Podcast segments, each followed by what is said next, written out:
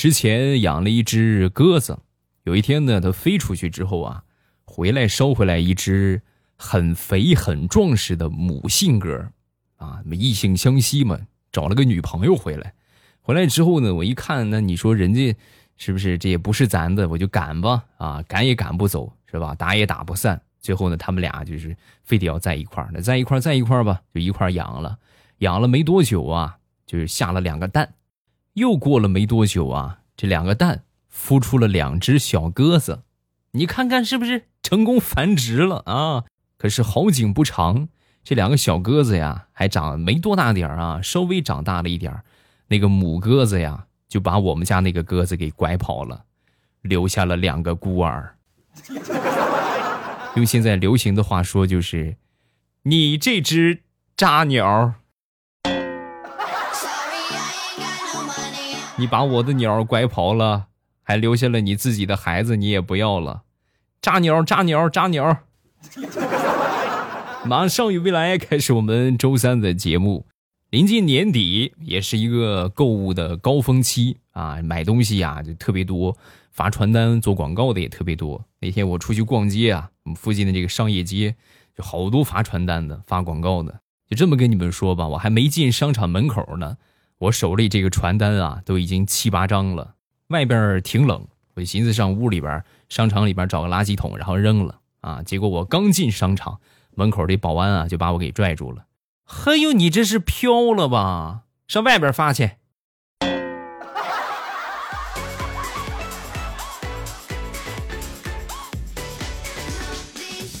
表妹的领导属于是那种聪明绝顶的类型，是吧？就是地中海了嘛。但是还是有一些头发的啊。平时呢，对这个洗护产品呢挺在意的。那天表妹就跟这个他们这个领导就说：“哎，主任，你看这个洗发水搞活动。”两瓶才十九块九，咱们俩一起买两瓶吧，一人一瓶怎么样？说完之后，他主任语重心长的说：“小苏啊，怎么跟你说呢？这个东西呀，都是一分钱一分货，买东西不能图便宜。差的洗发水用了是会掉头发的，你知道吧？”说完之后，表妹看了看主人的头发，然后说：“没事儿，和你比，我头发多得很，我秃点秃点吧。”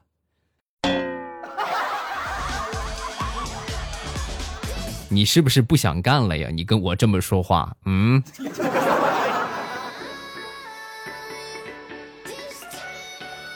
娶媳妇儿啊，一定不能娶一个会武功的啊！你真的以后你这个日子不好过呀。说我媳妇儿吧，我媳妇儿之前啊练过几年功夫啊，谈恋爱的时候呢，经常时不时的拿我练练手啊。老公，你站好啊，我给你来个后旋踢啊！经常踢我、捶我、打我。结婚之后也是，但是呢，自从生了孩子之后，他就变得特别温柔了，啊，我也很诧异。我说这个生孩子怎么变化这么大？我问我媳妇儿，我说媳妇儿是不是当妈之后唤醒了你母性的爱，同时这个爱的光环散发到我的身上了，对吗？说完，我媳妇儿深吸了一口气，然后说：“自从我剖腹产之后。”我的丹田就被医生给废了，我的武功早就没了，废了，废了呀！然后经过我这两天潜心的教育和指导，我媳妇儿终于深刻的认识到，丹田只是那个部位，和剖不剖腹产没有关系。然后呢，她又重振起了女人雄风，隔三差五的打我一顿。我是真活该呀！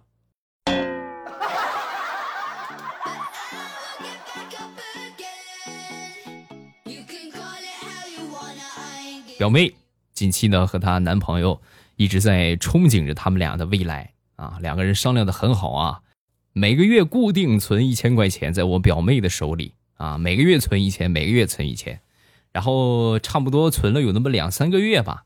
表妹和她男朋友就吵架了啊！那吵架之后，这个钱在我手里，是不是这准备要分手了？我要你的钱干啥？然后就把这个钱啊，就退给她男朋友了啊！退给她男朋友之后，没过几天吧，两个人又和好了啊！和好之后呢，这个表妹就问我钱呢？啊，我给你那钱呢？嗨，你还好意思说？咱俩吵架，我心情特别不好，然后我就找一帮朋友喝酒借酒消愁，花了。没事，咱们重新开始存吧。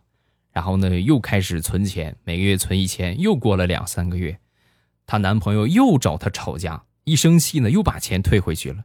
又和好，又存两三个月，又吵架，又退回去，又和好。又过两三个月，又吵架，又退回去。眼看着快过年了，我表妹过来找到我，哥，你说这怎么办呢？你是快过年了，我估计我们俩肯定又得吵一架。你说这个钱退吗？退你个大头鬼呀！退！你没发现你男朋友耍你吗？拿你当存钱罐了？什么时候想花钱了，就和你吵一架，然后把存钱罐摔了他？你中套了，你傻妹妹！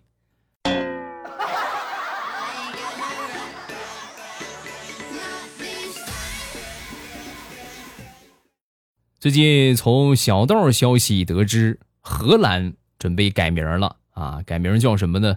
叫尼德兰。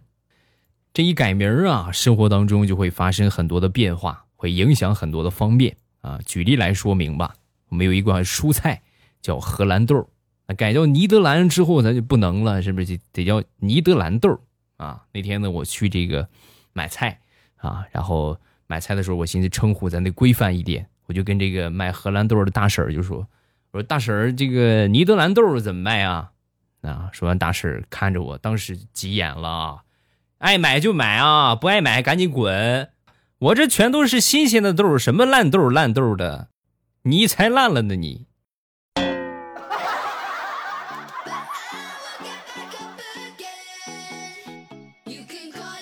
前段时间呢，我媳妇儿准备给我丈母娘买一把琴。啊，之前听说我也研究过这个东西，对吧？多少也算个文艺小青年。然后呢，我媳妇儿就跟我说：“你多少通晓音律，对吧？对这些乐器也颇有研究，你去帮妈买一个吧。”啊，然后呢，她提出了要求，我就去给她找啊，找了一圈，找了足足一下午啊，各位真的是足足一下午啊，对比链接、看视频、听音质、比价格，最后呢选出了两款，然后把这两款这个编号给他发过去了。啊，发过去之后呢，没一会儿，我丈母娘回消息了，颜色不好看，再挑一把。妈，早知道你要求这么简单，你就直接跟我说你喜欢什么颜色的就完了呗，是不是？我这又比音质又比啥的，多余了，多余了啊。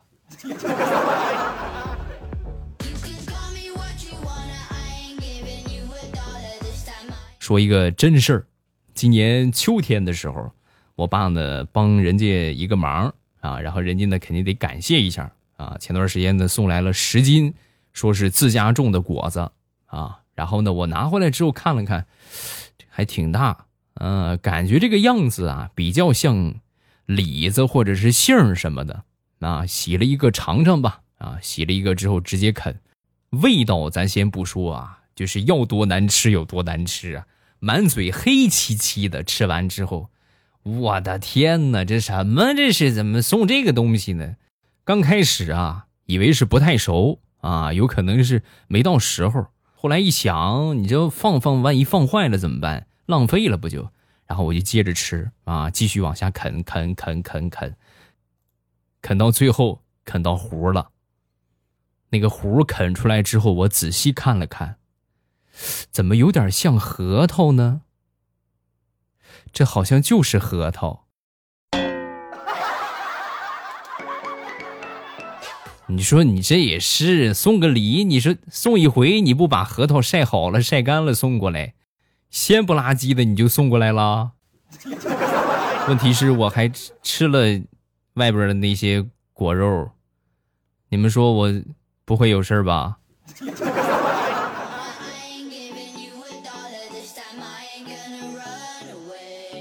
最近被我媳妇儿拉进了一个中药的减肥群，啊，经过长时间的这个接触和交流之后啊，渐渐了解了这个所谓的中药减肥啊，套路其实很简单，节食啊，就晚上啊吃黄瓜水果，白天的时候啊能少吃就少吃，每天一大堆的小姑娘、小媳妇儿就在群里边晒自己的晚餐啊，有吃萝萝卜的，对吧？有吃这个什么这个黄瓜的啊，各种水果的啊，反正就是没有能长肉的东西，那就每次都吃这个。啊，正好呢，在这群里碰到了我一个小学同学啊，聊了几句之后呢，然后他就问我啊，你也减肥啊？我说啊，是，就过来看看啊。那你今天晚上吃的是啥呀？一开始我不想说，对吧？但是大家都问我是不是，那我也就说呗啊。大家都问之后，我就说了，随手发了一张我们正在聚餐的照片什么叫牛肉、羊肉、海鲜、皮皮虾？哎呀，各种好吃的猪蹄儿是吧？发完之后呢，我就说，哎呀，这是我今天晚上吃的，这个吃的可能比较少，四个猪蹄儿，两个鸡爪，还吃了点猪头肉吧。啊，还有还有水煮花生，还有还没等我说完呢，系统提示，您已被群主踢出群聊。我太难了。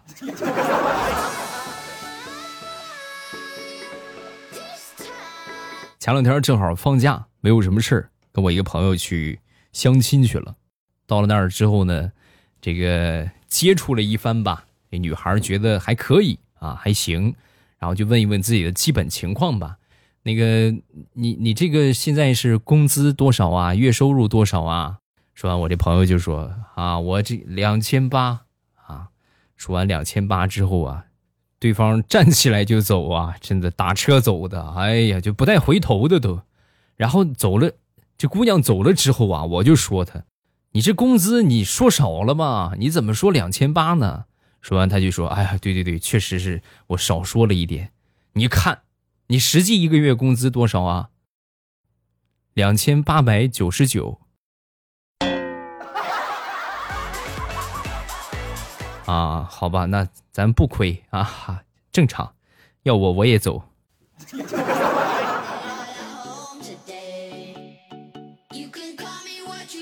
前两天去医院里边体检，在排队的时候啊，我前面一个身着火红紧身裙的姑娘引起了我的注意。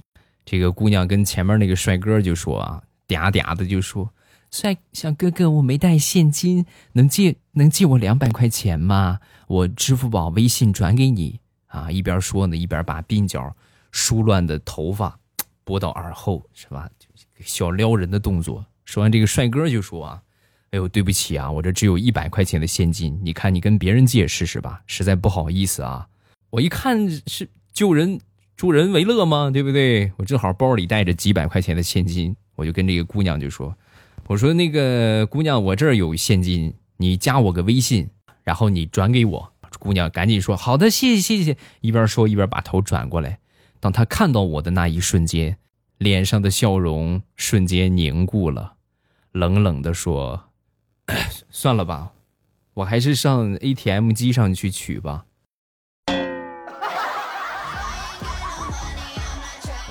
说完，头也不回的走掉了。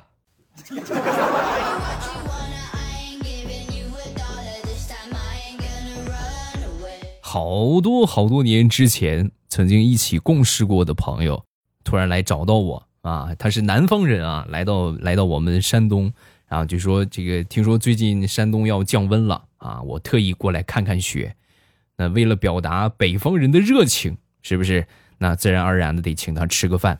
那为了表达热情的澎湃。自然就要这哈，自然就要给他准备他特别喜欢吃的东西。南方嘛，吃米饭吃的比较多，然后基本上来说，顿顿都是米饭。早上起来大米粥，中午呢吃米饭，晚上也吃米饭。吃了那么两天之后啊，实在坚持不住了，就跟我说：“能不能以后咱不吃米饭了啊？我在南方天天吃米饭，你们不都爱吃馒头吗？我就是冲着馒头来的，你这天天给我吃米饭，什么意思啊？”不欢迎我呗！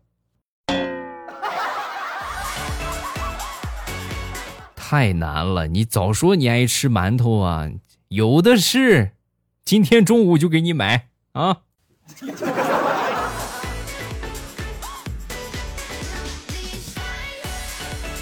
公司年会，每个部门啊都要准备一个节目。今年我们部门这个节目啊，怎么说呢？可以算是史上最烂吧。这个节目给你们描述一下啊，就是同事 A 啊在台上蹲着，然后同事 B 呢嘴里含了一根筷子，含了一根筷子之后呢往前走，走到同事 A 的旁边啊，拿这个筷子啊，嘴里叼着这个筷子啊，拿这个筷子去戳这个 A 的脑袋啊，然后这个时候呢，同事 A 呀伸出双手，嘣儿一下把这个筷子给夹住。啊！夹住之后呢，就当时台下看的人一脸懵逼，这是演了个什么？这是啊，完全不知道他们俩在干嘛。没一会儿呢，又出现了一个同事 C，同事 C 出场之后很开心的说了一句：“哈哈，鹬蚌相争，渔翁得利。”然后过去揪着两个人离开了。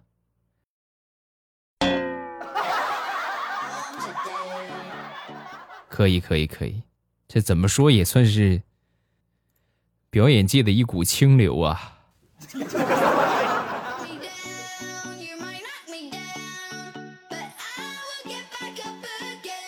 我们附近有一家餐馆，很神奇啊！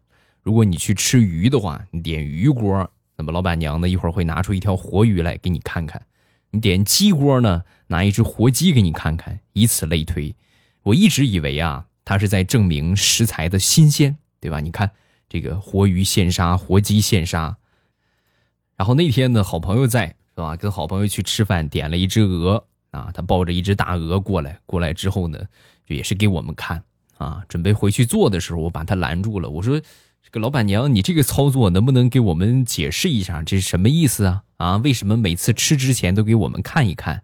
说完，这老板娘就说：“啊。”主要是领他们看看你们，啊，然后每次给他们看完之后呢，我上后厨我就会跟他们就说，这个带你看看啊，是谁要吃你，呃，冤有头债有主，以后要是报仇的话，别找我啊。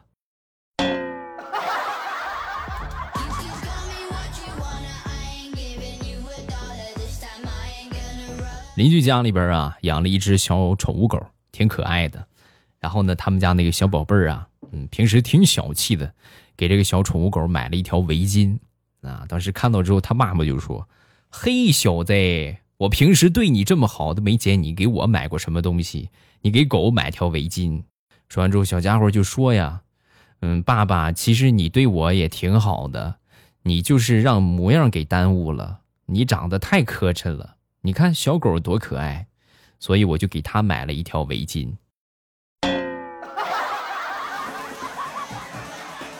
嘿，你这个兔崽子，你爹长得多难看啊，还不如个狗。嗯。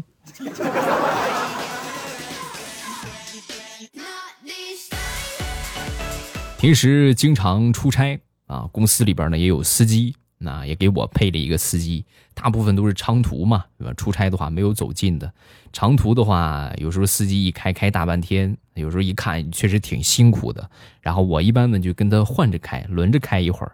我开一会儿，他开一会儿，让他休息一下。那回呢，他也是啊，在副驾驶上睡了有那么十多分钟吧，突然一下惊醒，醒了之后仔细看了看前边，然后大喊一声：“哎呀，我去！我方向盘上哪儿去了？”你这一惊一乍的，方向盘这不在我手里吗？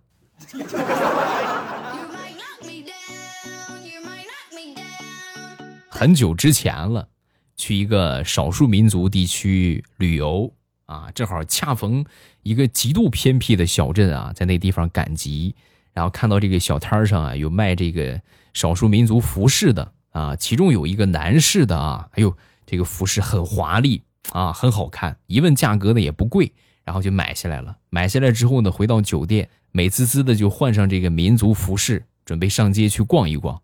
走到酒店大堂。给我开门的服务员啊，悄悄的就跟我说：“先生，您穿这个衣服是认真的吗？”啊，怎是啊？怎么好看吗？好看不好看暂且不说，我想跟您说的是，您穿的这个款式是寿衣。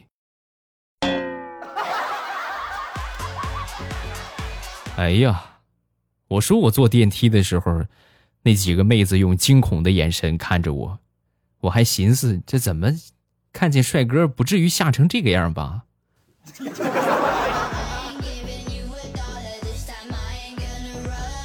好了，欢乐的笑话咱们分享完了。各位喜欢未来的节目，不要忘了添加一下我的微博和微信。我的微博叫老衲是未来，我的微信号是未来欧巴的全拼。有什么想说的呢？都可以微博圈我或者微信给我发消息。这个专辑呢，记得点上订阅啊，这样每次更新节目大家就不会错过了。另外呢，还会不定时的直播啊，这个就随意了啊，不一定什么时候。好了，今天节目咱们就结束。礼拜五马上有未来，不见不散，么么哒。喜马拉雅，听我想听。